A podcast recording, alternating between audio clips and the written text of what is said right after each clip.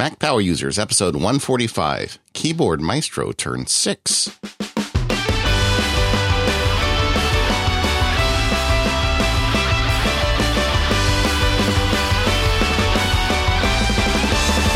Hello, everyone. It's David Sparks along with my pal Katie Floyd. How are you, Katie? I'm doing great, David. How are you? I was thinking about your name. I think you have to say mm. the whole thing. You just have to say Katie Floyd because they go Okay. together just right. So I'd never really thought about that. I don't think I can just call you Katie. I got to call you Katie Floyd. Okay. In in my head, you're Katie Floyd. well, I mean, that's my Twitter handle and my website and my everything's just Katie Floyd. It's also your name. It is but- my name. Yes. But there's some people that have one of those names where you put the front and the back end together, and it doesn't really work. But you know, like Katie Floyd, that works. I'm. I'm. It. It. it it's a nice kind of. Um. You know. It's. it's yeah. Okay. Good. I'm glad you think so. You and Benedict Cumberbatch, Butch, Yes. Butch. Yeah. Apparently, I. You know. Okay. My So daughter got- has a my daughter has a thing for him now. I'm pretty sure. He's evil. She wants to go. She's into now. She's into Sherlock. After I've been telling her to watch it for two years, now she's finally into it. And now You- she wants to see the Star Trek movie again. You So need to be careful. You got yelled at last time for spoiling stuff. I'm, I'm not saying what happened, but if you haven't watched Sherlock, the and I'm not talking about the American version. I'm talking about the. Uh, I guess it's a BBC or the one with Benedict Cumberbatch. Yeah, I, I put that on my Amazon Instant Queue or oh, my Netflix so Instant. Queue. I think. so good. I've got so much good stuff to watch this summer. I won't go off on a rat hole, but I just finished Fringe. I always save Fringe for the summer, and I just finished Fringe, and I just watched the season finale, and I cried a little bit, not because just because I love the show so much, and now it's over. I never Anyway. got into that, but but Sherlock is good. And there's only six episodes, and you're caught up, so you're good.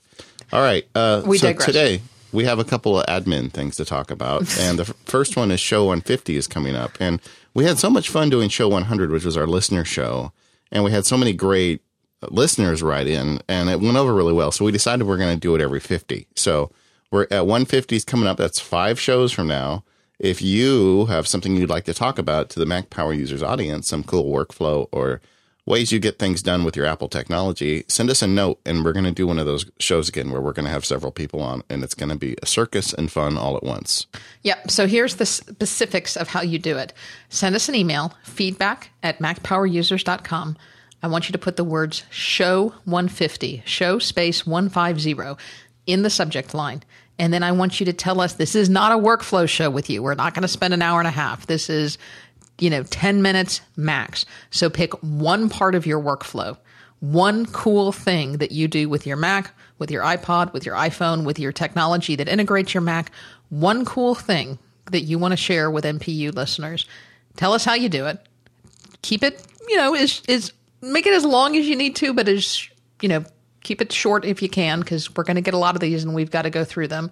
Um, and set, write it up and send it to us. And we're going to put together a list of a couple of people. I don't know yet when we're going to record this. We will likely end up having to pre-record it because David and I have really wacky back-to-back vacation schedules where I'm gone for two weeks and then he's gone for a week. But we might be able to squeeze it in live. We'll see.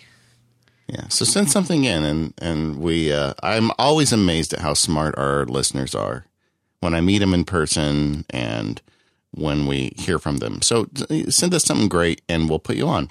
Yes. Speaking of which, I, I did a, I got to meet some of our listeners just last weekend. Dan Benjamin was in Los Angeles and I uh, drove out to Santa Monica and met a bunch of Mac Power Users listeners who all said the same thing to me. Where's Katie? Exactly. except except they say, "Where's Katie Floyd?" Because Oh, okay. they put the names together. They they're like, "It's nice meeting you and everything, but where's Katie?" I thought she was here. Wait, it's just you? And then No, they'd ask for their money back. They'd throw their drinks on me. It was kind of embarrassing, but Yeah. it was fun, and they were all smart. You know, it's like doctors and uh, educators. It's just, uh, uh, I think I met two PhD students that night. It just it always blows me away how smart people are that listen to the show. Second bit of housekeeping is RSS move, and we've been talking about this, but we just keep saying it so you know. Uh, we are officially moving our RSS um, feed for the podcast over to five by five Yeah, for we a bunch never of got reasons. around to doing that when we when we moved the show years ago. But okay. Yeah. So then it'll be there's a possibility we won't show up in your podcatcher or iTunes or wherever you listen to the show. And you, dear listener, the one that's listening to me right now, you are my favorite listener, and we cannot lose you. So, if for some reason we stop showing up, uh, go to 5by5 and resubscribe. But we think that shouldn't happen to anybody. But just be warned. All right. Okay, all right. We're five minutes in. Can we start getting into geeky stuff now? Yeah, I know, I know, I know. Okay. But uh, so Keyboard Maestro. uh, First of all, I would say that Sherlock is pretty geeky, but without digressing any further. Uh, Keyboard Maestro is a show we covered in 2011. It was show 64. You know, it I've doesn't seem that long ago because this was really my first introduction to Macdrifter. You know, Gabe Weatherhead, who's now Yeah, like a super famous podcaster and all. I Gabe, I just now I just like opened the door for Gabe. I Right. In fact, I offered when I met Dan, I told him because you know he's got that thing about bathrooms. I told him, look, Dan, uh, we're in the same building. If you get stuck, text me. I will come open the door for you. Okay. Anyway, um, so so we had Gabe, and Gabe is really into Keyboard Maestro, as among other things. And uh, Gabe's got his own podcast now too. Yeah, generational over on Yeah, five which- by five. We'll put a link to that in the show notes, or Yeah, JT will is- put a link to that in the show notes. Thanks, JT. which is really good. I, I just really like Gabe. And uh, anyway, so we did the show on automation, and that was kind of the first show we did in this tour of automation products. And I thought it was a good place to start, but I, the more I think about it, it's a better place to end because Keyboard Maestro is a strange app in a lot of ways. Because I know people who are like just crushing it with Hazel. They've got these amazing rules. And I know people who just do great stuff with TextExpander, and they always have this this point where you say Keyboard Maestro, and they say, "Yeah, I know that one's out there, but I'm not really sure what it's for." It seems like I call it the Keyboard Maestro hang-up disease. That you know, it's not easily categorized like Hazel or TextExpander. Hazel deals with files. TextExpander deals with text. You know, so it's really easy to wrap your head around what it can make better. So you're not. Ex- Yeah. Go ahead. I was just gonna say I'm I'm raising my hand. I'm I'm one of those people. I played around with Keyboard Maestro back, I guess, in 2011 when we did the show. I've got a license for it. That's it says that I bought in September of 2011. That must be when we did the show. Yeah. And um, I, I used it for a while, and then I just kind of went back to my beloved Hazel and Automator and TextExpander and all that other stuff that I used to do my automation, and I got by. And then when you said we the, another version of Keyboard Maestro came out and we got to do it again, I said, "Oh, I'm going to need some time with this." Yeah. So so you kind of went back at it with the beginner's mind, which is cool. Uh, I've been using it for for quite a while, and I think this hang up disease. The problem is, like I said, you can't figure out where it goes, and so there's a little bit more resistance. The Well, other and, thing, and part of it was why do I need one more thing? Everything, you know, we we all get into this. You can really, and I think it was Dr. Drang had a had a post on this recently. We can really get into over automating, and and you need to be careful. At, at what point are you just automating for the sake of automating? And at, at what point are you adding more confusing? And at what point are you creating conflicts? And, and and so my thought to it is, why do I need to add one more thing? Why do I need to have one more thing start up when I start up my Mac? my life is working just fine. Why do I need to, you know, complicate things? yeah, and, and one point I would make is if you're a keyboard maestro fan and you really figure it out, if you had to have one automation tool, maybe it's the best one because it's got it's you know it does so many different things. It's kind of a jack of all trades in some regard. Um, I'm not giving up TextExpander. No, well, I wouldn't either. And, and the, the, that's not a really good position to take. These, these applications are not that expensive. And I think they're all very worthy. I couldn't, a, a Mac without TextExpander, Hazel, Keyboard Maestro, and a good launcher like LaunchBar or Alfred or Quicksilver, to me is not a complete Mac. So Your we've been we've been talking about keyboard maestro for a little while. Let, let's let's talk a little bit about what it can do because it it really is kind of the the application that does a lot of things. And so I knew some of the basic stuff that Keyboard Maestro can do. I, I knew that it could open things. You know, it could open files, it could open folders, it could open applications and URLs. And I knew that it could execute Apple scripts and automator actions and shell scripts and things like that. And I had played around before, not very successfully, with having Keyboard Maestro do things like, and this is really interesting if you can implement it successfully. It can do things like press buttons or select menu items or keystrokes. But it can also do stuff with files and images and what's really interesting is is when you kind of put all of this stuff together with the the stuff that not only that it can do but the stuff that it can monitor.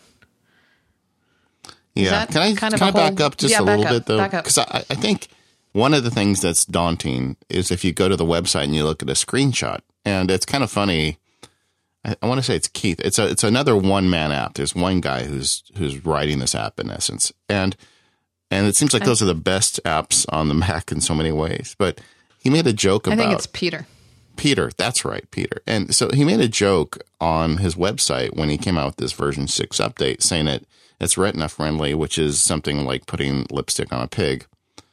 And he's not entirely off base there because when you look at the application, it doesn't look user friendly. You know, it it doesn't look like something that's really easy. Like Automator really kind of lends itself to a user that's got no experience with automation because you just drag the pieces in and you're good to go this this follows that this this does follow that but it's not as as pretty. You know you don't have the apple 100 billion dollar budget behind it to make it look pretty and, and more user friendly and i think that's one of the reasons why people can't get started. So there's people out there that listen to this that are computer professionals and programmers and used to scripting and programming where this will be no problem. But there's a lot lot lot more people listening to the show that aren't those people. And and those are the ones that I think should really give Keyboard Maestro a chance because those tools that Katie was talking about can be accessed by anyone. You don't need to be a pro to make this work. And we're going to talk about in a little bit the ways that we use it to make our day easier. Okay. So, what kind of person would be interested in Keyboard Maestro? I, just like Anybody? I- Anybody? I think any Mac user who's interested in automation. And to go back to the Dr. Drang post about, you know, whether you like automation or not, um, he does some some crazy automation and he's a very talented scripter. So it's very easy for him to whip together a script that's going to do something magical for him. Yeah. And the point of all of this on one level is to say it's a it's an investment of time. So if it takes me five minutes to generate a keyboard maestro, maestro script, but that is going to save me, let's say one minute every day. You know, it pays for itself in the first yeah, five days. First five days, yeah. And over a year or two years, it pays back huge dividends. If it's going to take me two hours to sit down and figure out a regular expression in Perl script to do something that's going to save me one minute every day, it's going to take a long time to get that time back.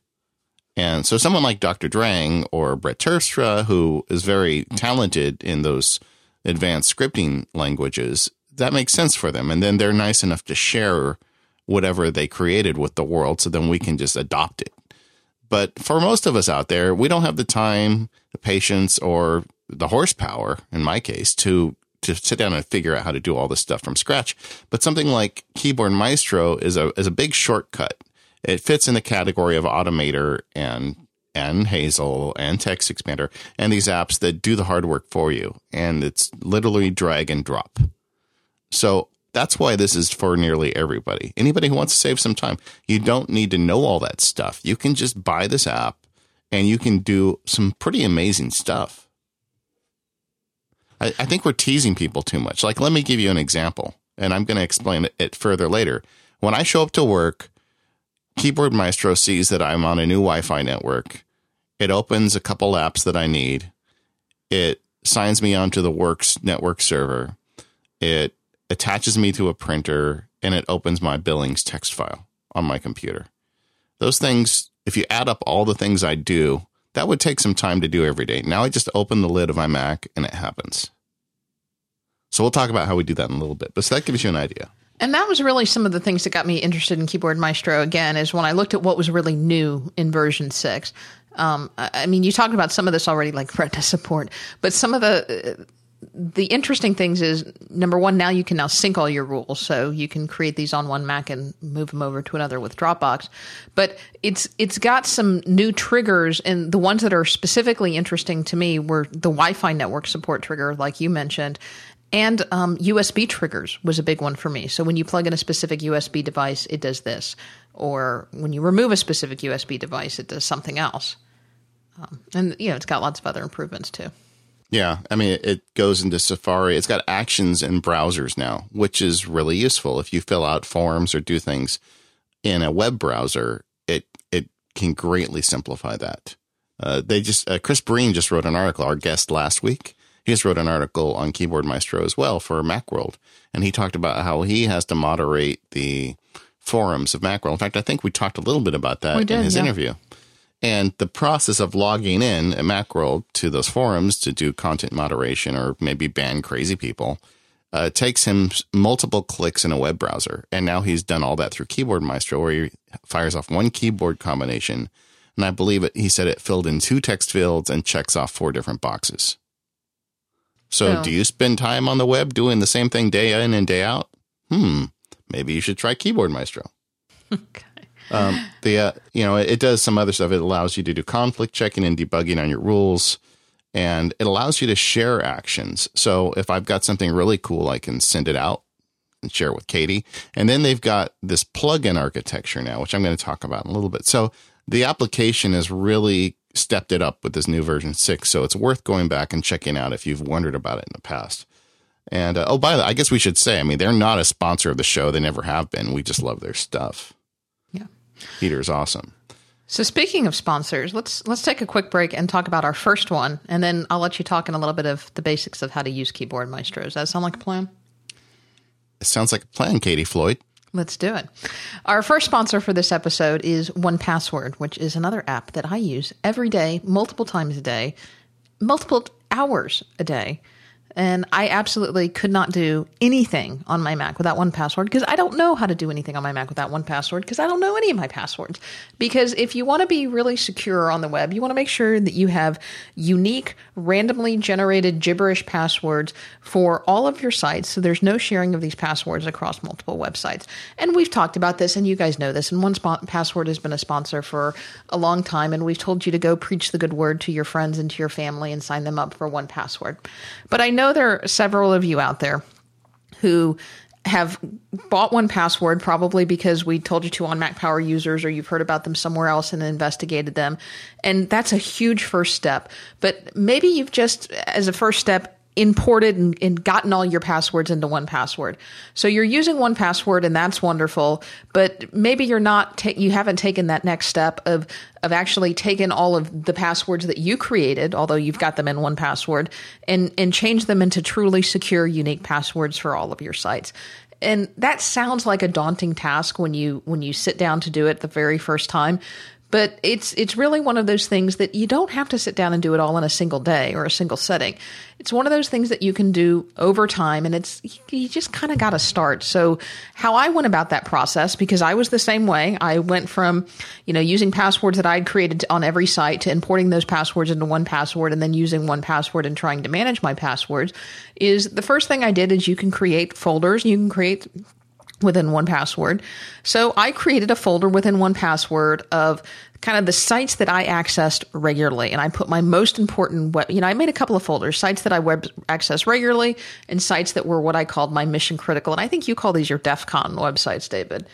And I started putting those logins into one password. And then I went through and I sorted by name and I did a lot of, you know, deleting of duplicates and things like that. And once I had those, I started with the mission critical websites. And I, you know, when you get down to it, they're probably only a half dozen or a dozen mission critical websites. And I did all of those in one sitting and it took me less than 10 minutes to do them all. But I went in and I changed all the passwords for those mission critical websites and got them updated in one password. And then those were done. And then I went through and I started going through the list of, okay, well, these are the passwords that I use every day. And I started doing those. And that maybe took me another 30 minutes. And now I've got myself mostly covered, you know, do my email accounts, do my bank accounts. And then every single website I come to, I just go in and I make a point to change my password with one password. And then once I've been doing at this for a couple of weeks and I think I've pretty much got it, you can actually go into one password and you can sort by password strength or you can search by password. So if you know that you were guilty of using that password, let's say pencil, maybe over and over and over again, you can type pencil in the search box and say search by password and it can say, "Hey, Dave, these are these are all the passwords that you still haven't changed yet and they've still got the word pencil in them somewhere."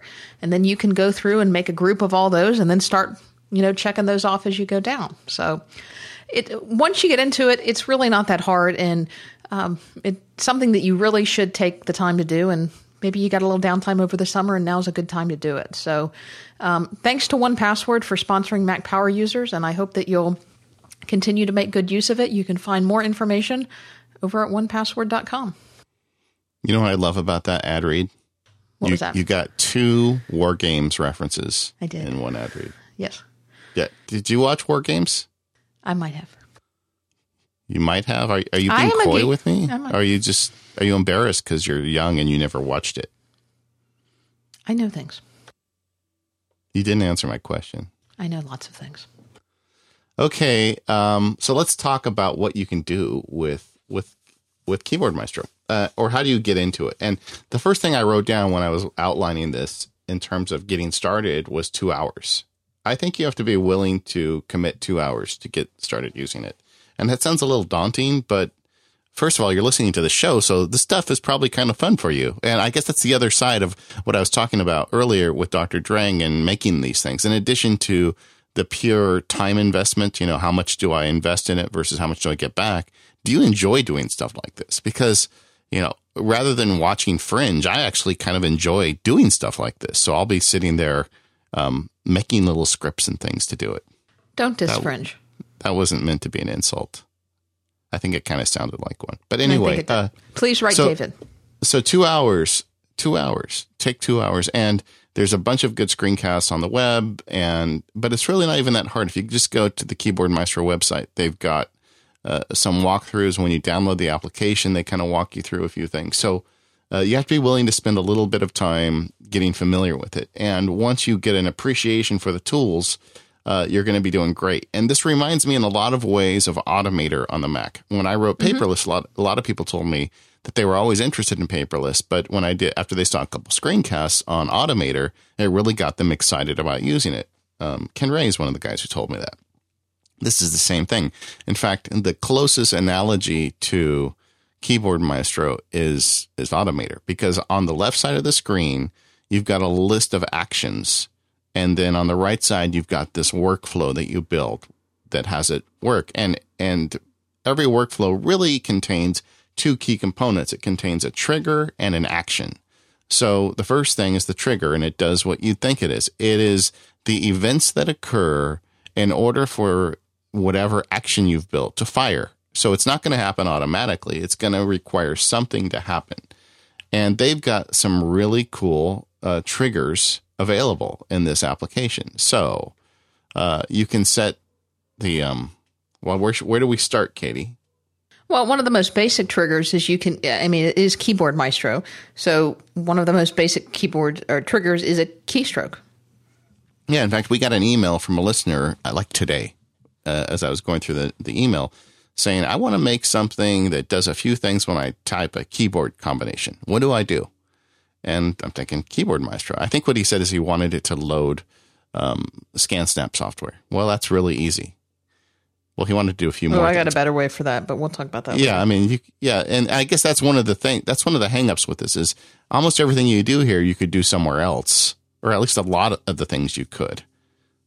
And that's why people get hung up. They're like, "Well, I use LaunchBar, or I use I I use Alfred, so I don't need it to start my ScanSnap software." But you can do it, have it do more. So typing a string on the keyboard will fire it off. You can also have what they call hotkey triggers, which is in essence the same thing. It's you hold down, you know, Shift Control Y, and something happens. Uh, another type of trigger they have is an application trigger, and that could be something as easily as when an application launches, but it could also be when an application shuts down or when it's you know when it's active. One of the common keyboard maestro things I have is I've I've talked in the past on the email show how I have my iMac at home running a bunch of rules on the mail application. And it's kind of my poor man's way for server side rules is I've got an iMac that's running a bunch of rules. And so long as mail's running at my house, all that stuff gets handled. So when I open my iPhone, a lot of the emails automatically sorted already. Uh, I need that application to keep running, but the iMac is shared with three other people in my house who sometimes don't realize how important that is to me and they, they shut it down. Well, if if mail deactivates, there's a keyboard maestro that's a trigger that tells it to go ahead and open mail again. It's a it's a really simple keyboard maestro action that that I use every day. I think one of the best ways to get started with this because it will really help spur your thoughts on what can I do with this and and, and what are some things that I'd like to create with this is and you can't see the action or the actions by default. I think you have you kind of have to get into creating an action, and then it will give you a list of actions that it created. So go in and you know pick a trigger, and then tell it to make an action, and just go through and browse the list of all of the actions that are available, and you'll get an idea for the types of hooks that Keyboard Maestro has.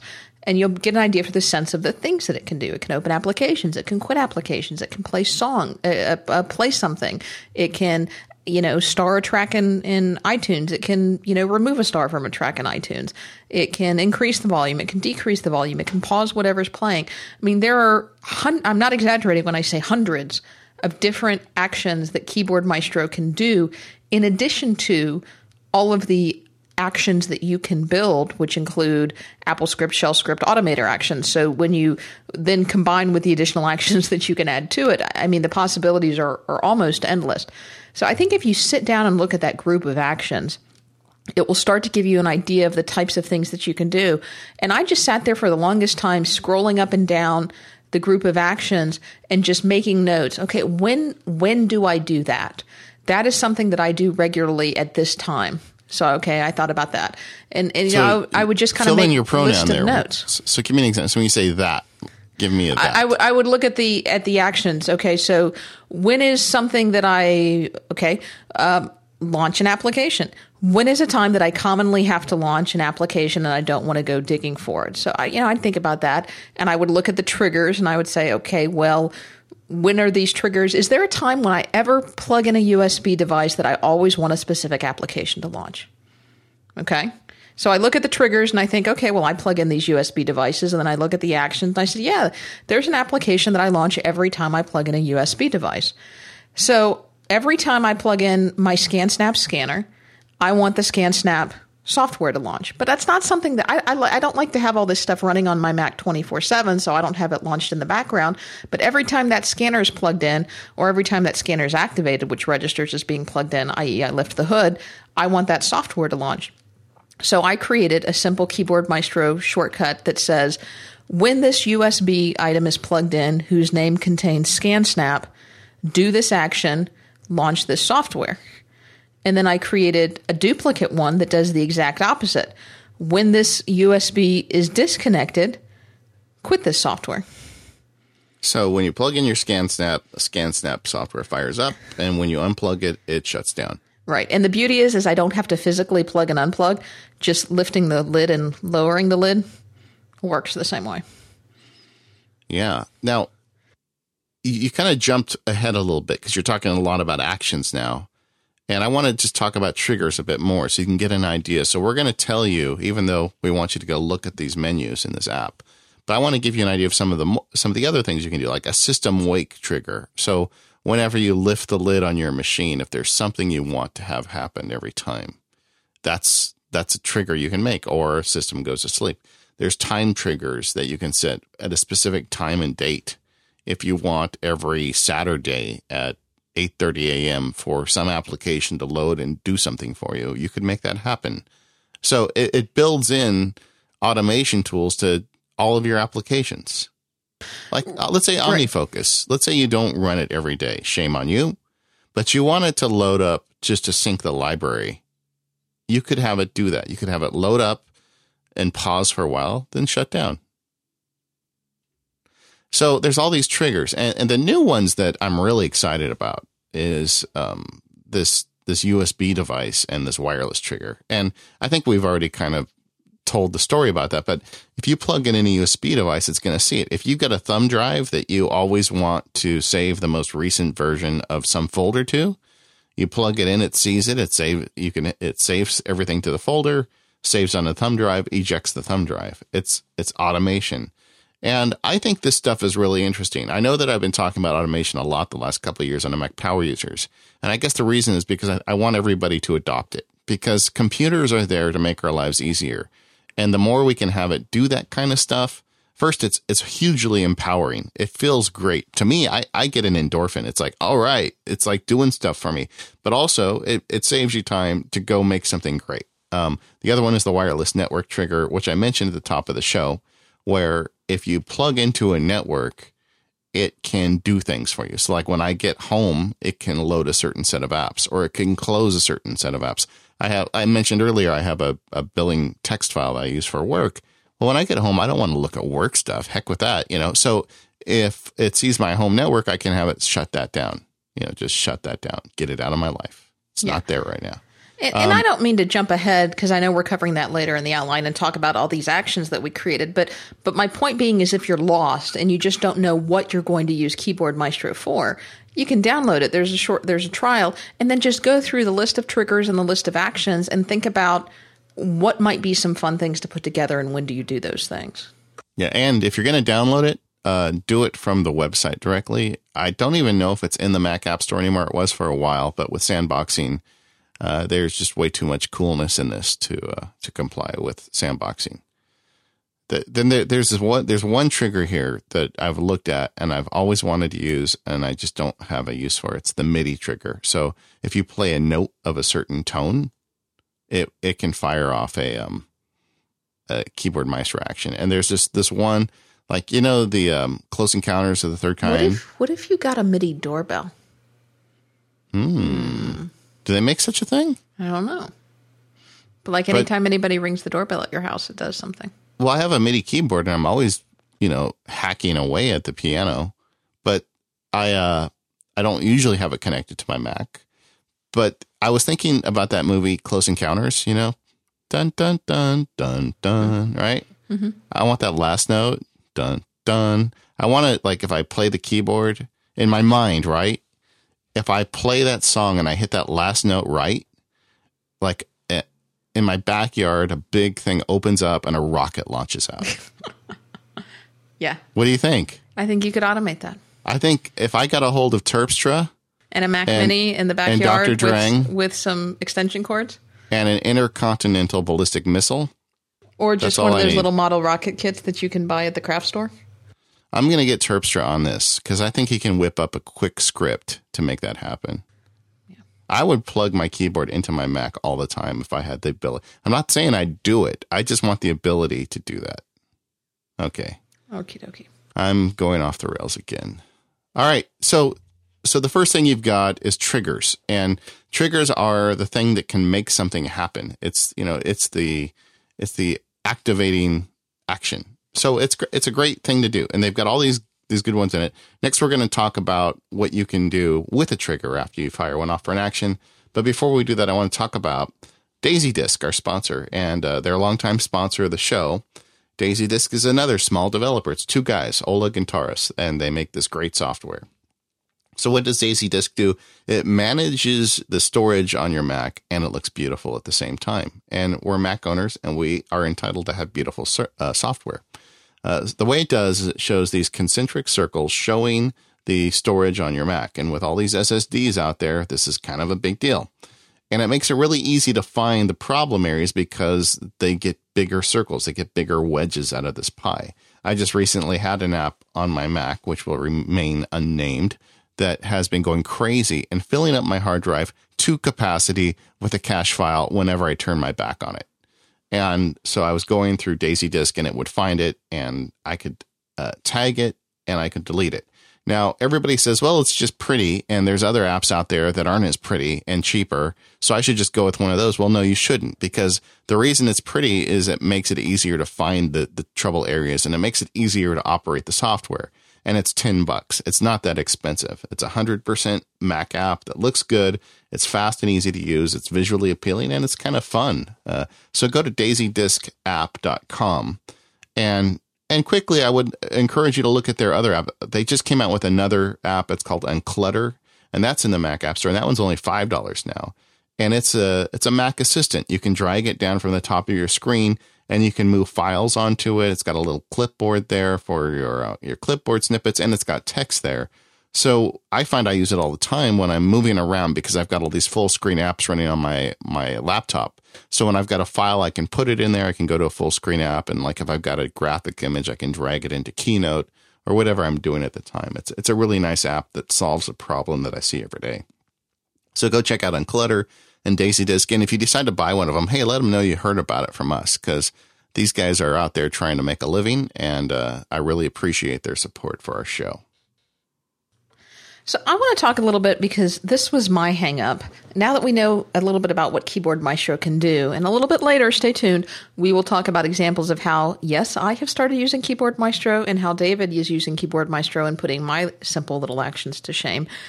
But I think we would be remiss on this show if we didn't talk about the alternatives to Keyboard Maestro and why you should use and when you should use a tool like Keyboard Maestro over other tools. Because as Montgomery Scott would say, the right tool for the right job. Is that how he would say it, though? No, that's not how he would say it, but you can say it how he would say it if you want. No, he, he was a little drunk to. when he said it, I think. I want you to. No, I'm good. Um, I want. he said I it right before he smashed his head into something and passed out. And that whole that whole thing was really weird. I just want to say with the whole Scotty Uhura thing. So you know. Anyway, so what what are the? We talked a little bit about the alternatives to Keyboard Maestro. Katie, are you blushing? Automator, AppleScript, Hazel. Um, one that I use called Lingon, and then Alfred and Launchbar with all the actions that you can add on. I'm still talking. And Okay. um, okay. Well, let, let's switch. Tell me about Lingon because I've never really got my head wrapped around that one. Okay, so Lingon. uh, Okay, let's let's back up a little bit. You know what a cron job is? Yeah. Okay, for those who don't know, cron job is basically this little internal clock in your computer that will fire off jobs at specific times, and it can either be at this specific time, like eight fifty two p.m., or it can be like every on the you know uh, on the half hour of every hour, or the fifteen minute of every hour, or five minutes, or every you know at, at certain intervals. So what Lingon can do is it can allow you to, it, it can help give you access to these cron jobs and help you automatically schedule things. So you know how you said you have a keyboard maestro widget that when mail.app quits it reopens mail.app Yeah. i have a lingon uh, script i don't even think is the right word but i have a lingon action that's on my mac mini home server that does the same thing. And it says number one uh, there's two checkboxes one launch mail.app at login, which you know you could also do by adding it to your login items, but this is another way to do it. And number two, this is the important one: restart application upon quit or crash. And that may not be the exact verbiage of the box because I'm not looking at it in front of me, but it's very clear what it says. You basically restart this application when it quits. And so what Lingon will do is it will, if mail.app quits or crashes or otherwise it senses that mail.app is not running, Lingon will restart it. There's also a checkbox that says something like keep this application running. So that's how I keep mail.app running. And I use this for a couple of things. I use this um, for OmniFocus because how, have you ever gone to um, hit the keyboard shortcut to pop something into Omni? I was going to talk about this later. Um, pop something into OmniFocus and find that it's not running, so you got to go launch OmniFocus. Yeah. So I use this to keep OmniFocus going At all times. at all times. I wonder. I don't know um, whether or not there's a system cost to running Keyboard Maestro versus Lingon to have them do that because I do the same thing in Keyboard Maestro. Yeah. I'd, I'd be curious to know if there is an advantage to using one over the other. Yeah, and But- then but I, I have is- kind of a funky, and you have this too. I have a funky Dropbox installation on my work machine, where occasionally I'll find that it doesn't start up, or it quits and it doesn't restart, or whatever. So I just I just make sure that Dropbox keeps going. So, do you see that better or worse than Keyboard Maestro for that function? I I just see Lingon as a, a lightweight application that will do that function. I also have Lingon set to um, like, like sometimes if we have a power interruption or our server has a little hiccup at the office, I'll lose my connection to the server. And so I set Lingon to automatically log me into the server if I'm not already logged in every 15 minutes or so. Yeah. So, so that replaces a piece of what Keyboard Maestro does for you. Right. it doesn't do everything that Keyboard Maestro does. It doesn't Right. sense Wi-Fi networks and USB plugins, and it doesn't have as much power on the action end either. It doesn't have all the actions that are available to Keyboard Maestro, but it's so it's a it's a more modest application that does a, a bit of a more modest task. Sure. If that's if that's all you need, Lingon's good enough. How much does Lingon cost? Uh, it's either three bucks or five bucks. It's either three ninety nine or four or two ninety nine or three ninety nine. I don't remember. Whereas Keyboard Maestro is thirty six dollars. So I can see if that's all you need, then you're good. Hazel, uh, Hazel is a is a great file management tool. I don't think Keyboard Maestro really does file management as well as Hazel does. I don't think it even has the types of rules that Hazel does. You know, Hazel's got all this stuff that looks at the contents of files. I don't think you can even do that in Keyboard Maestro.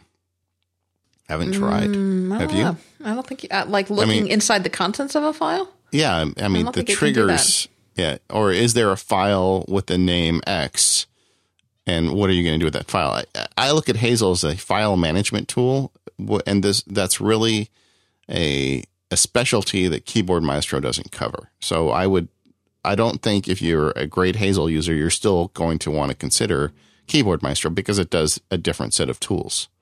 Did did I say in the show last week that about the new Hazel rule that looks at dates and pulls it out? I think I did, I didn't I? think you might have mentioned it. Yeah, gosh, I still can't get the, over that. I've getting so many emails from people about that screencast that are just blown away that it can look inside the file, pull out the date, and put it in the name. It was like the, uh, it was a big deal for people.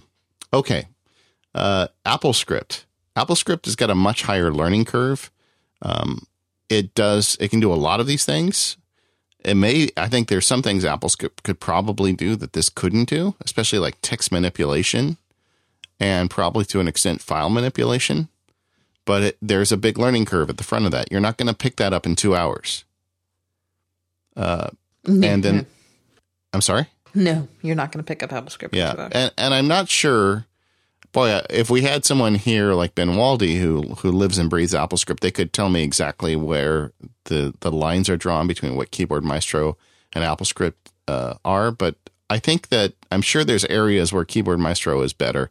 Like I don't know how on earth I could write an AppleScript to detect the Wi-Fi network and then take some action based on it. But that being said, I'm pretty sure Ben Waldie could whip that up in like 30 seconds after I've said that. Um, so anyway, it's uh, it's a very different beast. It's a lot harder to get into. Then there's Automator, which is the simpler version of AppleScript, and it's by Apple. Uh, in a lot of ways, Automator is easier than Keyboard Maestro, in my opinion. I, I think Automator is as well, and I think uh, Automator and Keyboard Maestro have a lot in common. And I think Keyboard Maestro really probably could could learn from Automator's interface because a lot of the t- types of things that they do are very similar. But Automator's kind of drag and drop and pretty kind of yummy feeling interface. Yummy feeling interface. You know what I meant by that, right? No, no, Katie. Did Floyd, that make what did you mean? did that make you uncomfortable? It's it's um it's it's it's pleasant and pleasing interface uh, is less intimidating. Yeah, I actually knew what you meant. I just Okay, wanted to hear you describe it. Yes.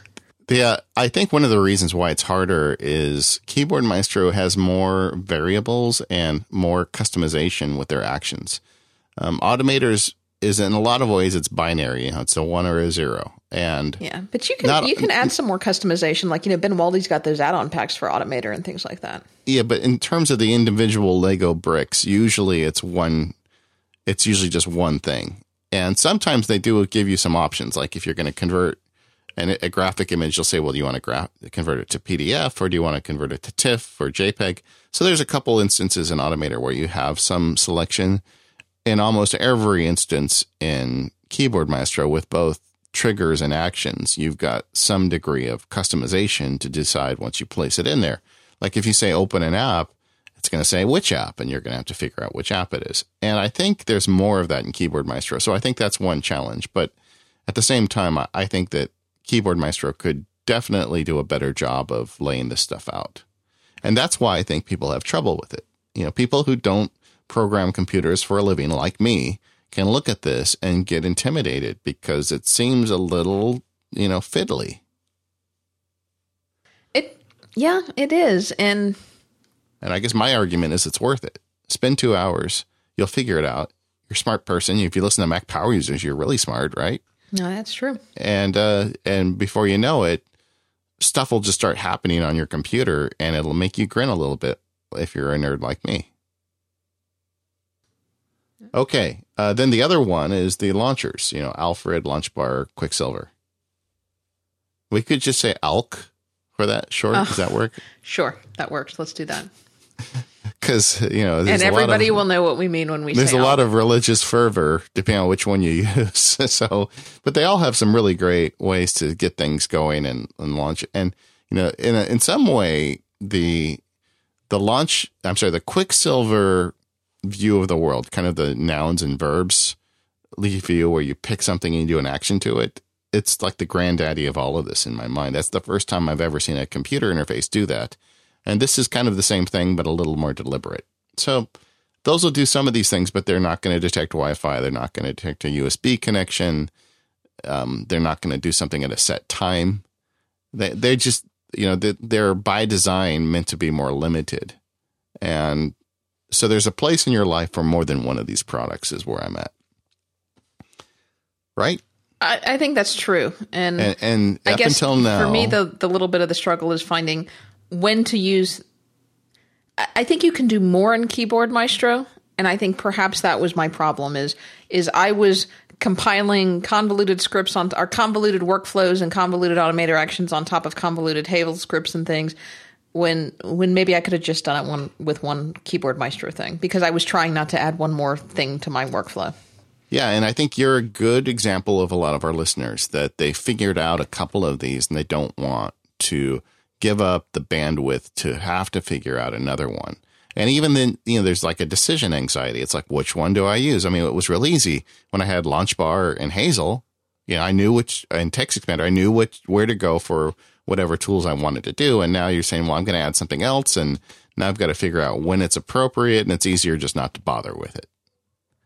Yeah, and, I and think you- I think Keyboard Maestro is kind of one of those things that you figure out what you want to do with it, you set up some initial actions, and then you forget about it until you decide you want to do something else, and then you set up an action, and then you forget about it. Yeah, I don't think, it's it- something you're in and out of every day. and, and no matter which one of these uh, automation tools you're in, I think there's a certain bit of, I guess I'd call it situational awareness when you catch yourself doing things repeatedly. I mean, I'm really good at it with text because I've been using TextExpander so long that whenever I type anything and I say, you know, I've I've written this once before, I just make a snippet and and you know, the most recent version of TextExpander makes it so easy to create a snippet from any bit of text. You can do it right in the menu bar. And so I can do it with almost zero uh, feedback or, or delay. And then I've got that. And so I, I catch those very easily. I'm not as good as catching things with Keyboard Maestro. I have to go in and fiddle with the app a little bit and then it'll trigger something that I want to build. And I want to do it more often. But I think you're really a great example person for this discussion because a couple weeks ago when I was saying I really want to do the show and you're like I don't know I don't even care for the app that much but now all of a sudden you're kind of a believer at least on some level mm-hmm. so how did you find it fits where is it that this fits for you I think this fits for the places that I was trying to squeeze the other tools into that they just didn't work. I, mean, for example, and I'll, and I'll talk about some of my workflows later, but I had a couple of convoluted automator actions that included Apple script that were bouncing off of Hazel rules that I was bouncing off of something else that, you know, kind of 30% of the time didn't work because something didn't fire in the proper order you know and it was like you know it was kind of like you were pinballing things back and forth and it worked when it worked but then it didn't work because you know you had to get everything to line up in the proper sequence because yeah. The bowling ball has to fall on the spatula and Right. the It's like mouse has to land in the toaster and yeah.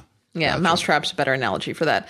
So I, I think that's where keyboard maestro comes in and i think it absolutely comes in for anything that you want to do with a wi-fi or with a usb action which i know we'll talk about later. In fact are we there? Are we ready to talk about some of our actions yeah i think we probably are But I'm going to do one more stall before we get there and talk about our next sponsor, and that is the Omni Group.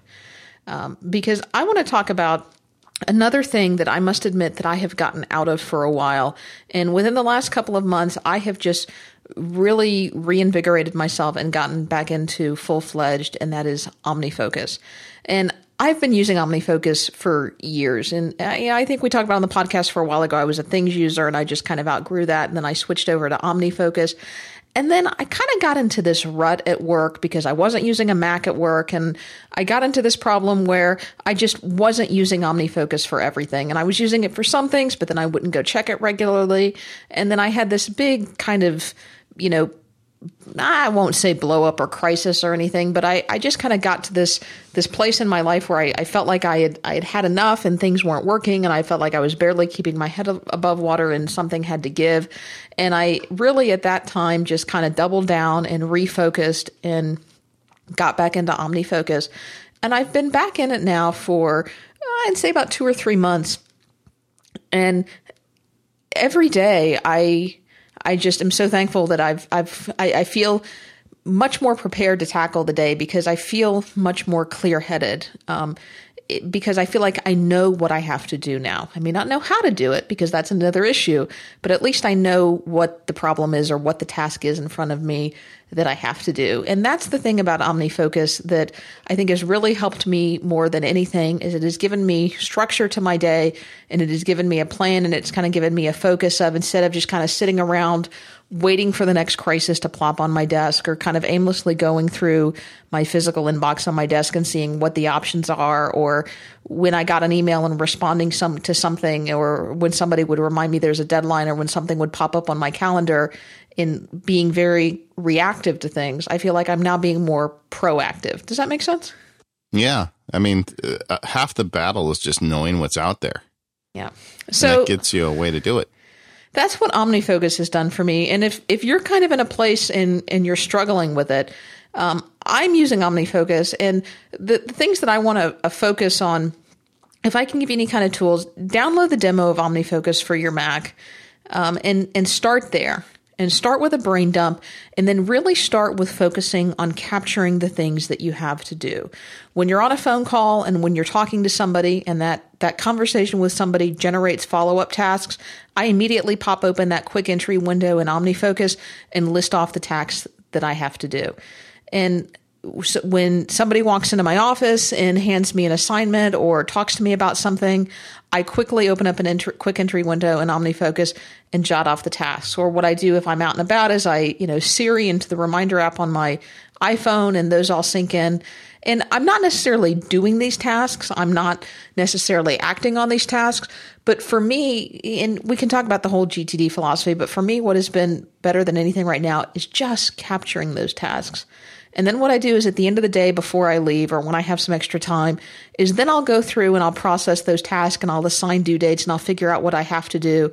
And every morning that's the first thing that I do when I get in the office is I well first thing I do is I get myself a cup of coffee. But then I sit down with my cup of coffee at OmniFocus and I go through and I say what is it that I have to do? What are these tasks that are coming up? What has due dates? And I kind of just plan a checklist for my day and I know these are the these are the half dozen or so things that I need to accomplish today. And I start going at it. And I just, I, feel a little more at peace. So that's my thing for OmniFocus. And if you've gotten out of it, um, just really my tip is focus on capture and get all the stuff that you have to do into that system, refer back to the system, and, and it'll give you a starting point. So, yeah. You know, I would, to toot my own horn, I think those screencasts I did on OmniFocus are pretty good. And if you haven't watched them and you're having trouble, watch them. I know it takes a while. To- I think in total they're about four hours. I don't even. Track. I mean, realistically, I don't think they're quite that long because you've got three, and only one of them is more than an hour. Okay, well, it just yeah. felt like it. Yeah, but yeah, if you can deal with me for another few hours of your life, uh, it will help. My wife is is at a point where she needs some help with this stuff, and she's, despite her best intentions, she's going to actually watch some of the tech stuff I've created and uh, and she's going to watch those screencasts. So go watch them if you have it. I think that'll help you get started. So anyway, you can find more information about OmniFocus, OmniFocus for Mac, for iPhone, for iPad over at omnigroup.com.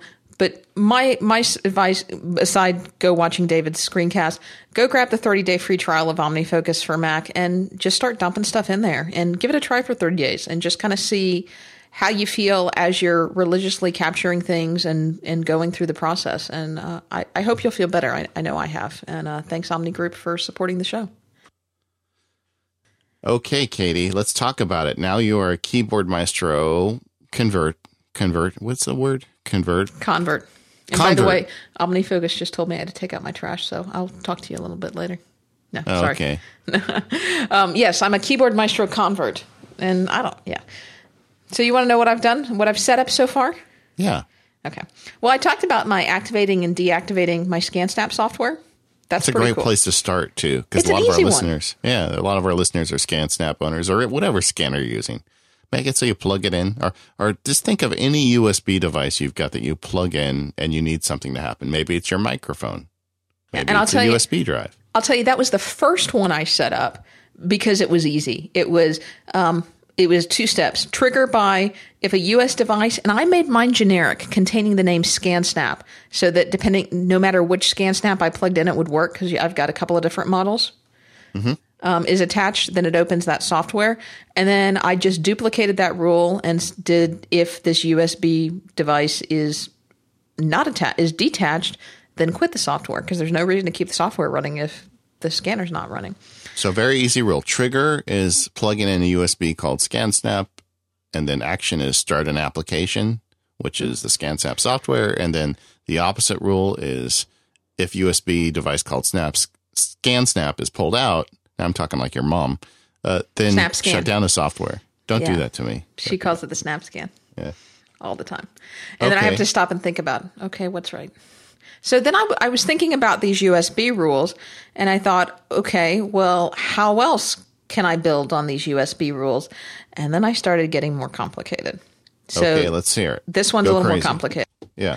Th- this is one that I had initially set up with um, with Hazel, and it was one of those those rules that I would say that it worked with Hazel a good seventy percent of the time, but not always. The rule would have some kind of failure sometimes, and so I've been doing it with Keyboard Maestro, and I've had a much higher success rate. And I'm not sure what the point of failure was with with Hazel, but it seems to be much more successful with Keyboard Maestro. Okay, so what is it? we've got one of these little USB dictaphones that we use at our office Yeah. Um, and it um there are two ways that I can plug it in. I can either plug it in via USB to my Mac, or I can plug in the um, I can pop out the little compact, not compact flash, the little memory card, and plug it in. So I said, well, if you detect this volume, and I've that memory card has a specific name, so I said the name of the the memory card. If that is mounted, which happens when I plug it in, um, then I want you to do a couple of things. And I, for this one, what I want it to do is I want it to pull the dictation off the card. I want it to email the dictation to my assistant because my assistant has the companion software on her computer running that when she gets the email with it, it will process it in the dictation program. Mm-hmm. And then I want it to remove the dictation from the card, but I want it to save it in another folder on my computer for at least, you know, I think I've got it set up for 30 days so that if anything happens and that dictation gets lost or doesn't happen, that we can go back and restore it. So then you've got a Hazel rule on that folder that's going to delete it after 30 days. Right. Okay. So what I did with this one is when this volume is um, is entered, it's going to copy a file to a folder.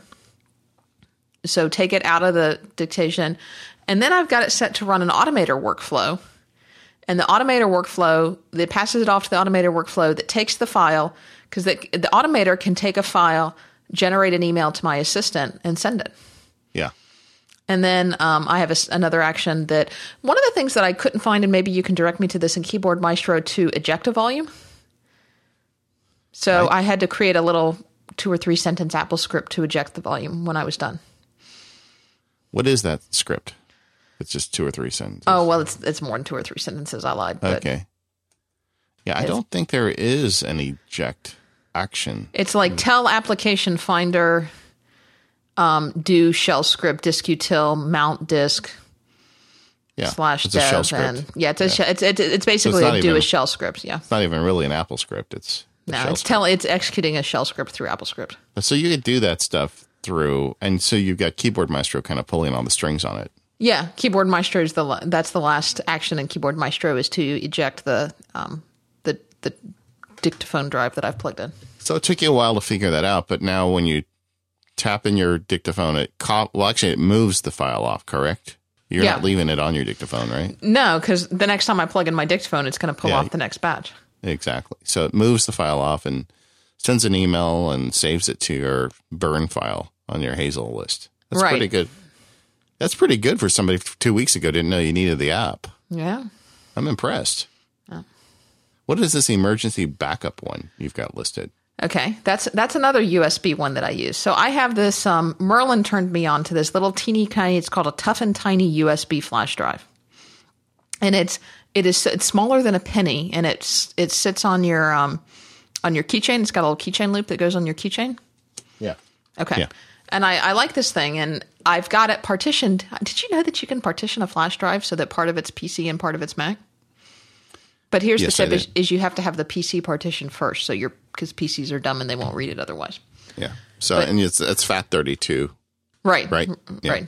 And then I've got the other partition HFS plus. So I've got this little um, drive partitioned. I think I've got it split up. It's a 16 gig drive, and I think I've got it split up six for. I don't remember how I've got it split up, but um, I've got it split up enough that I could put a boot image on it for a Mac. And so I've got on this little partition. This is like my. I've got a couple of things that I've got a PC partition, but what I've got is I've got a secure disk image with uh, what, what's the higher bit 256 bit AES encryption blah blah blah um, and I've put um, some some documents in there including my one password keychain Okay. so if push comes if something really really bad happens Yeah. And you know my Dropbox gets nuked and my one password stuff gets nuked and it it syncs and all of my backups are gone which I can't imagine happening but if something bad happens I've got this this backup copy that is nowhere synced to the cloud that is with me at all times with all my passwords on it Nice. Now where do you carry that? on my keychain Yeah. I, I got one too. Merlin is he's the world's best marketer. He just mentioned something and I go buy it. yeah And then my daughter saw it and she does a bunch of video at school, so she wanted one. And now I think everyone in the Trabuco Hills High School video program has one. So So I've I've got my one password keychain on my keychain. Oh, and anyway, so what it does, I'm sorry, I never told you what the what the keyboard maestro rule was.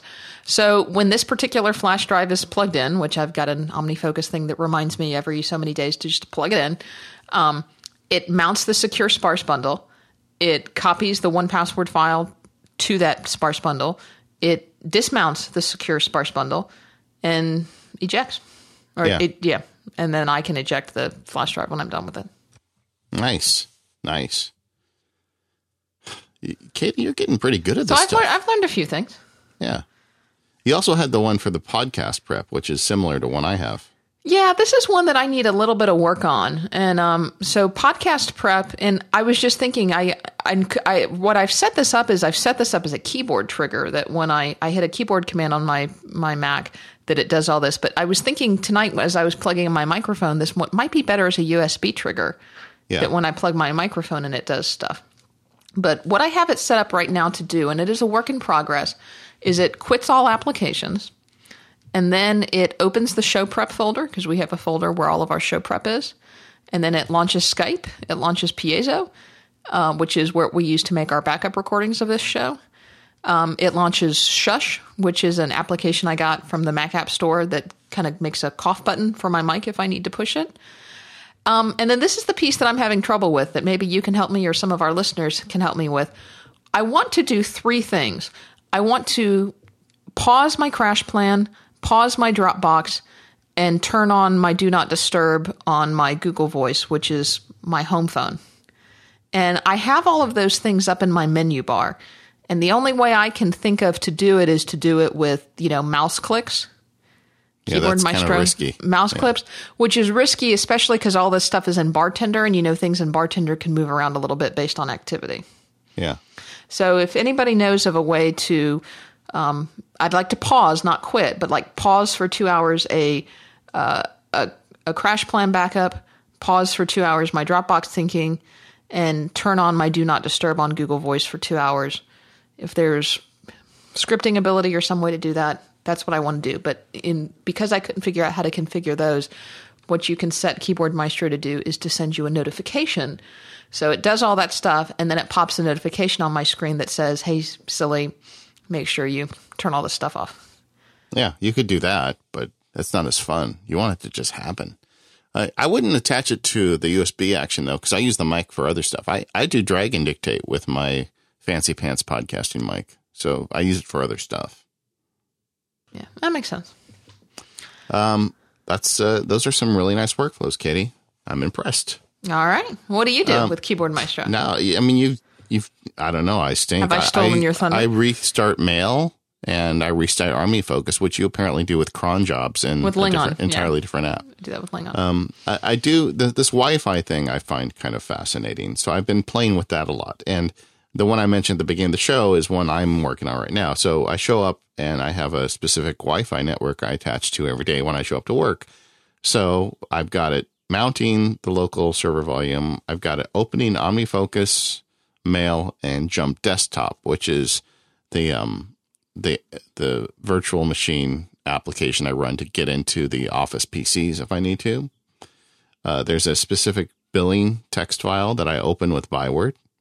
Uh, I close down the Messages app because my family and I all talk to each other in messages all the time, and if I have it open at work, it'll be be distracting. Uh, I haven't done it yet, but I've been very, very curious about closing down Twitter. But I just like Twitter so much, and I enjoy taking little breaks. It's my um. Sometimes when I do a Pomodoro run, I take a break and get on Twitter. So I think I need that joy in my life too much to shut it down. But I also have it open up Lexis because I spend a lot of time in this research website, Lexis, and I can have it go to my Lexis page in Safari. So a lot of stuff happens when I open Wi-Fi.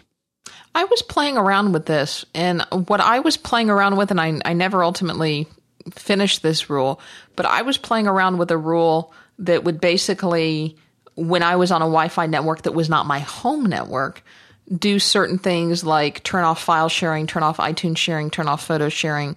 You know, basically put my computer in a more secure lockdown. state. Yeah. Yeah. And I know there's um there's an app called is it Control Plane that will do that? Yes. And I was just trying to figure out if uh, if I could, you know, do some of that with Keyboard Maestro. But I may just need to go check out Control Plane. Yeah, I don't know that you have that many controls with keyboard maestro. So you'd be looking for actions that can turn off some sharing features. And they're not, so you'd really have to do them by scripting, and then it'd be kind of, and then you got to turn them back on Yeah. by scripting when you get back on your home Wi-Fi network. And I could just kind of see that being fraught with issues. Yeah. Um, so there's a lot of other things you can do with it. Yeah, you can launch specific applications and web pages at specific days and times. So it doesn't have to just be tied to Wi-Fi. It could be a date and time thing. Um, like going through Instapaper. If you go through Instapaper every Sunday morning, that'd be kind of fun. If you woke up and your Mac was ready for you to start on it, you just went to the Instapaper website. Um, uh, I guess a shout out there. We're going to be doing a show on Read It Later services. So let us know if you have strong opinions about it. Uh, you can keep an application running, which we talk about. You can open any folder or file on your computer with a keyboard shortcut uh, w- with a specific application if you want. So any, let's say there's any file that you go to repeatedly, like that text file I was talking about earlier. There's a good place to go with Keyboard Maestro. You can have it happen for you. Um, you can activate specified menu items and applications. And this is something like the built in Mac OS 10 keyboard shortcuts, but there are certain limitations to that, and this tries to get around them. I've had kind of mixed results with this. Have you played with this feature at all? Kind of. Let me tell you something that I was trying to make happen, but kind of gave up on a little bit. You know what drives me crazy, and Apple's kind of fixing it with iOS 7, but not completely, is app updates. Yeah.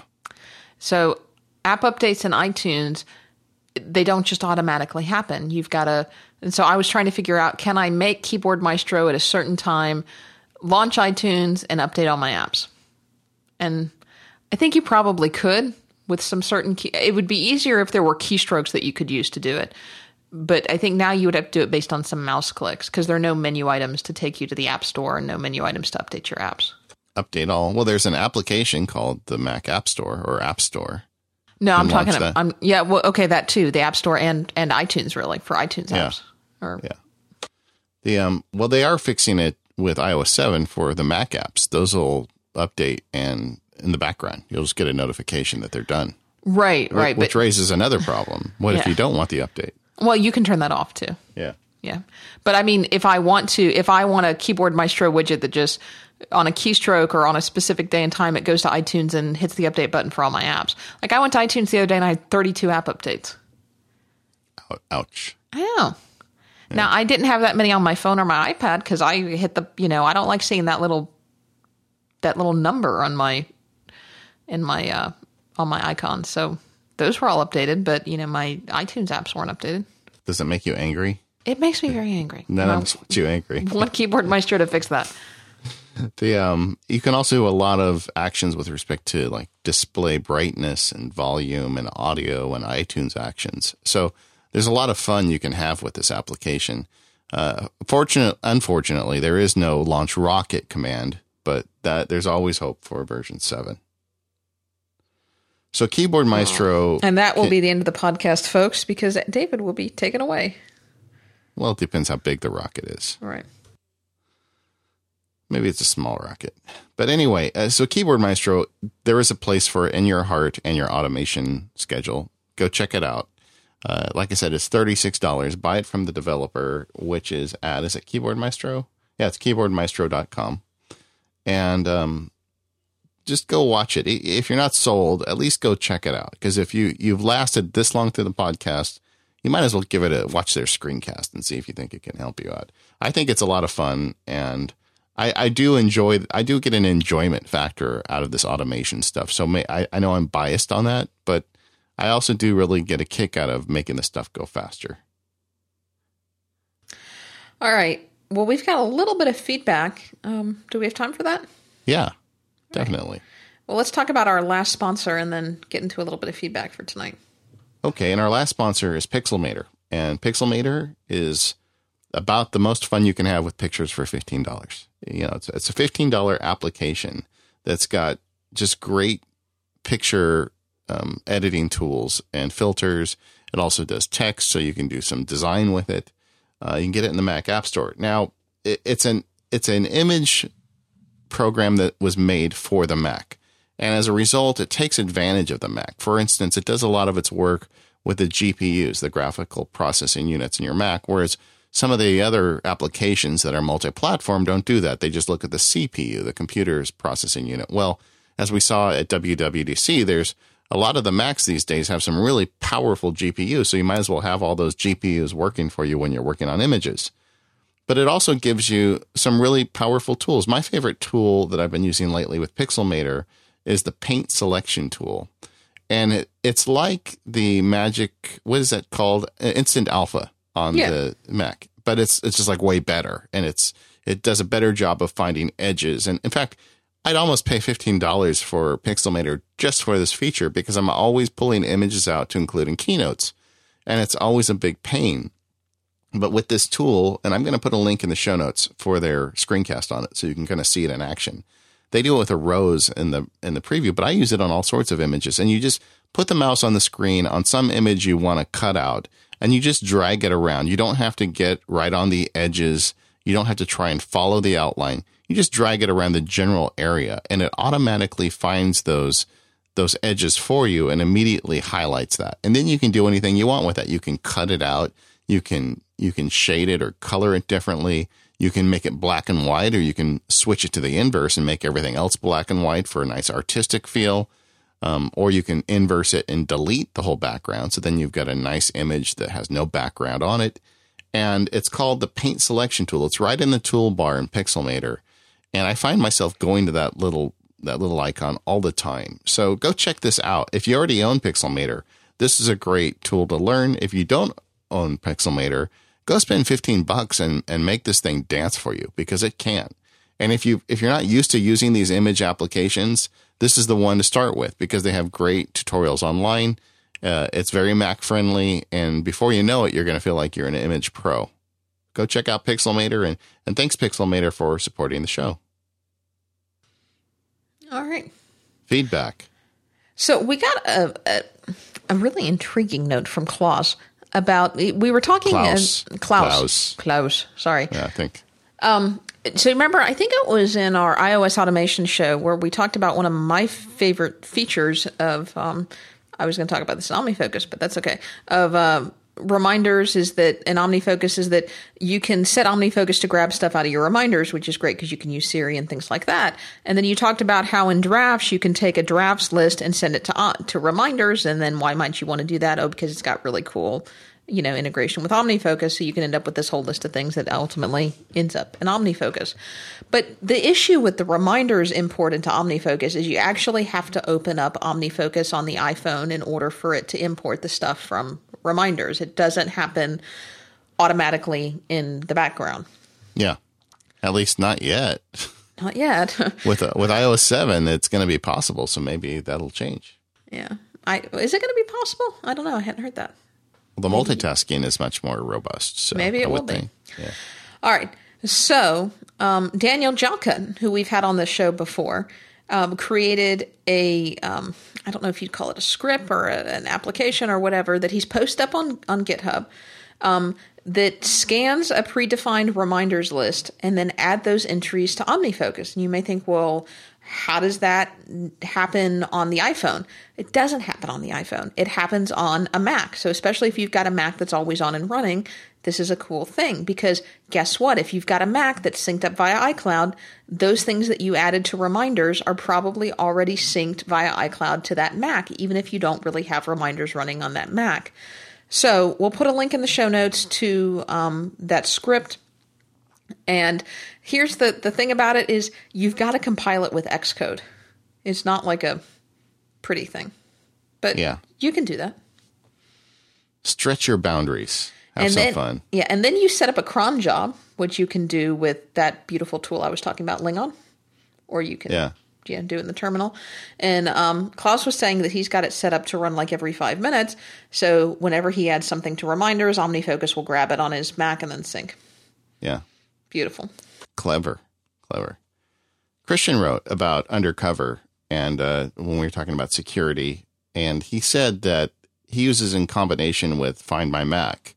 So he hopes he never needs it, but if he does, it's got some great tools. And undercover uh, gives you, uh, he says, the more interesting, especially is in combination with Witness.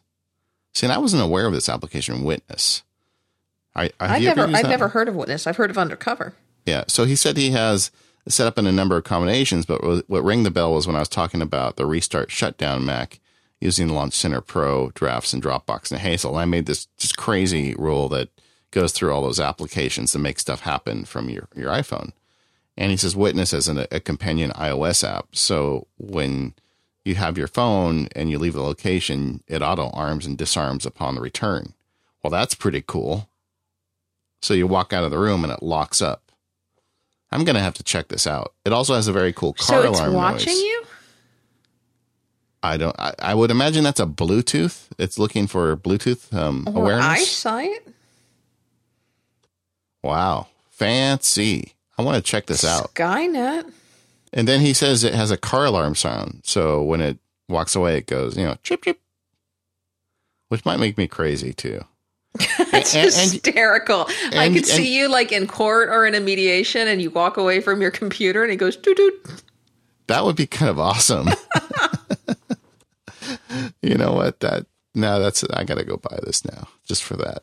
And then um, it has an Apple script, so he says yeah, like you could have it email you when someone's using the computer and I'm out. Well, I don't care. They use the computer, but um, or Katie could have her send herself a self destruct Mac button when the CIA comes knocking. Well, I think if they're I've already got one of those set up with it. drafts. There was a great book. I think it was a Neil Gaiman book. What was Cryptonomicon? Who, who wrote that book? Is it Neil Gaiman? I, always mix these guys up. Cryptonomicon. Anyway, there's a there's a part in the book where they have. Just hold on, oh, I'm almost there. Oh, Neal dear. Stephenson. Neal radio. Stephenson. No, this is a really great story for nerds. They have a, a room where they have created a magnet in the door jamb, a huge super magnet in the door jamb. So when they pull the server out, it wipes it. Oh yeah, I've heard this story before. Yeah. I thought it was a great idea.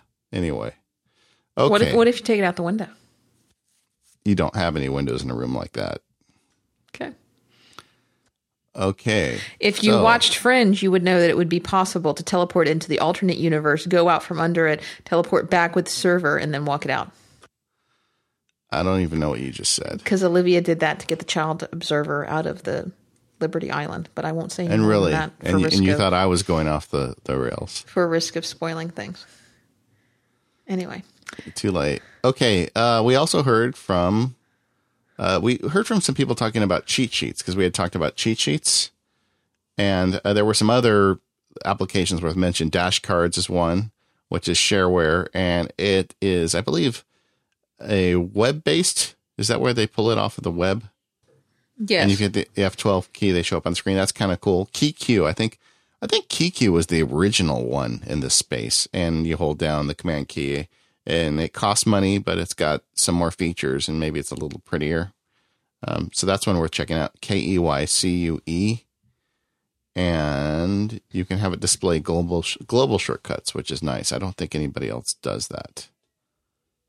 So there's some more keyboard shortcut uh, cheat sheet style applications. Yeah. And then lastly, I just wanted to follow up a little bit. It's been a couple of shows and we've lived through the apocalypse um, that was the Google Reader shutdown. And we had a couple of people mention, uh, you know, hey, you forgot this service, you forgot that service. Um, you know, we didn't talk about Zeit or some of the other services. Um, but some of the services like Feed Wrangler, uh, you know, have, have continued to to update. Like I know there was a there was an issue with Feed Wrangler that we noticed on the um, Um, that when they would import stuff that if you had stuff organized into folders they wouldn't import to folders. And i had this whole conversation with dr drang on twitter about this. Well that got updated a few days later. And now if you import your feeds that were in folders they'll automatically convert into smart streams and save into folders. And one of the neat features of feed wrangler that we didn't point out and something that i'm enjoying is you know how sometimes you'll go through twitter and you'll see these links to cool stuff on twitter or somewhere else. And so you'll add them to your instapaper or your pocket queue or, or whatever if you've uh, feed wrangler will uh, periodically check those queues and if you've already found an article and added it to your read later queue it won't show you that article it will already show that article as read so you don't have to see it twice because it knows oh you've already got it to read later So clever. i thought that was clever I, I kind of got a thrill out of the fact the day the show published, people were having a hard time getting signed up for Feed Wrangler. It's like their server got hit. And I just, in my mind, I believe it was our listeners. okay you know It makes had, me feel good. I don't know. I, it makes me feel bad too because I recommended it and people were having trouble getting signed up. But I, I've had really great success with that. I've heard from a few people who said, "Hey, Dave, I don't really like Feed Wrangler, and um, I like something simpler like Feedler," and that's cool. I get it. Um, although I still really like what what Feed, Feed Wrangler is doing, and we all survived the apocalypse. In fact, it's kind of funny. We're recording this on the apocalypse day. We're recording this on July one, but it seems so like we haven't everything's going just survived fine. yet you and i haven't they have but we haven't yet Yeah, I haven't looked at my MacSparky numbers to see if I got hit. You? Yeah, that's that's one thing that I'm concerned about is if you some of these services like Feed Wrangler that um because they pull all at once, I think people are going to see there's if you if you track your subscribers to your website because you may have and I'm just making up a number uh, you know 10,000 people that were subscribers by Google Reader that were showing up as individual subscribers are now subscribers by Feed Wrangler they may now show up as one person or Uh, one 5,000 5,000 less today. So looks like I got hit a little bit. Yeah, I'll have to look because I, I was afraid because when I looked um, June 30th at my numbers, uh, I would say upwards of 70% of them were still coming from Google Reader. But I think a lot, some of these API clones are are showing as Google Reader for some, depending on where you're getting your stats from. Yeah, and we're recording this at about seven o'clock Pacific, so I still have a few hours left today. So you know, Quick, everybody, go out. read David's site. People figure it out, or maybe maybe they uh, they they expired and they're like, I really don't want to read that idiot anymore, and they just didn't come back, and that's all right too. Could be it. Yeah. Well, Katie, it was fun recording the show, and we're Oh, actually I'm- in I'm under up- the hour and a half. I'm up two and a half percent. Your your subscribers came to me. Yeah, they. Oh, that makes a lot of sense because you're better at at Keyboard Maestro after two weeks than I am after two years. There you go. There you go. All right. Well, this was a fun show. Um, I'm glad. And we will have more fun shows to come. And remember, show 150 is coming. So send us your workflows with show 150, show space 150 in the subject line, and we will check them out.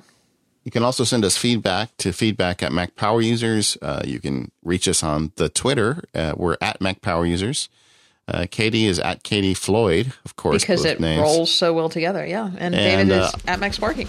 Yeah, and thanks to our sponsors, Pixelmator, Omni Group, Daisy Disk, and One Password for being here. And we will see you next week. We have a pretty cool guest lined up for next week, and so long as everything works out, you, we're going to have some fun. And if it doesn't work out, you'll never know.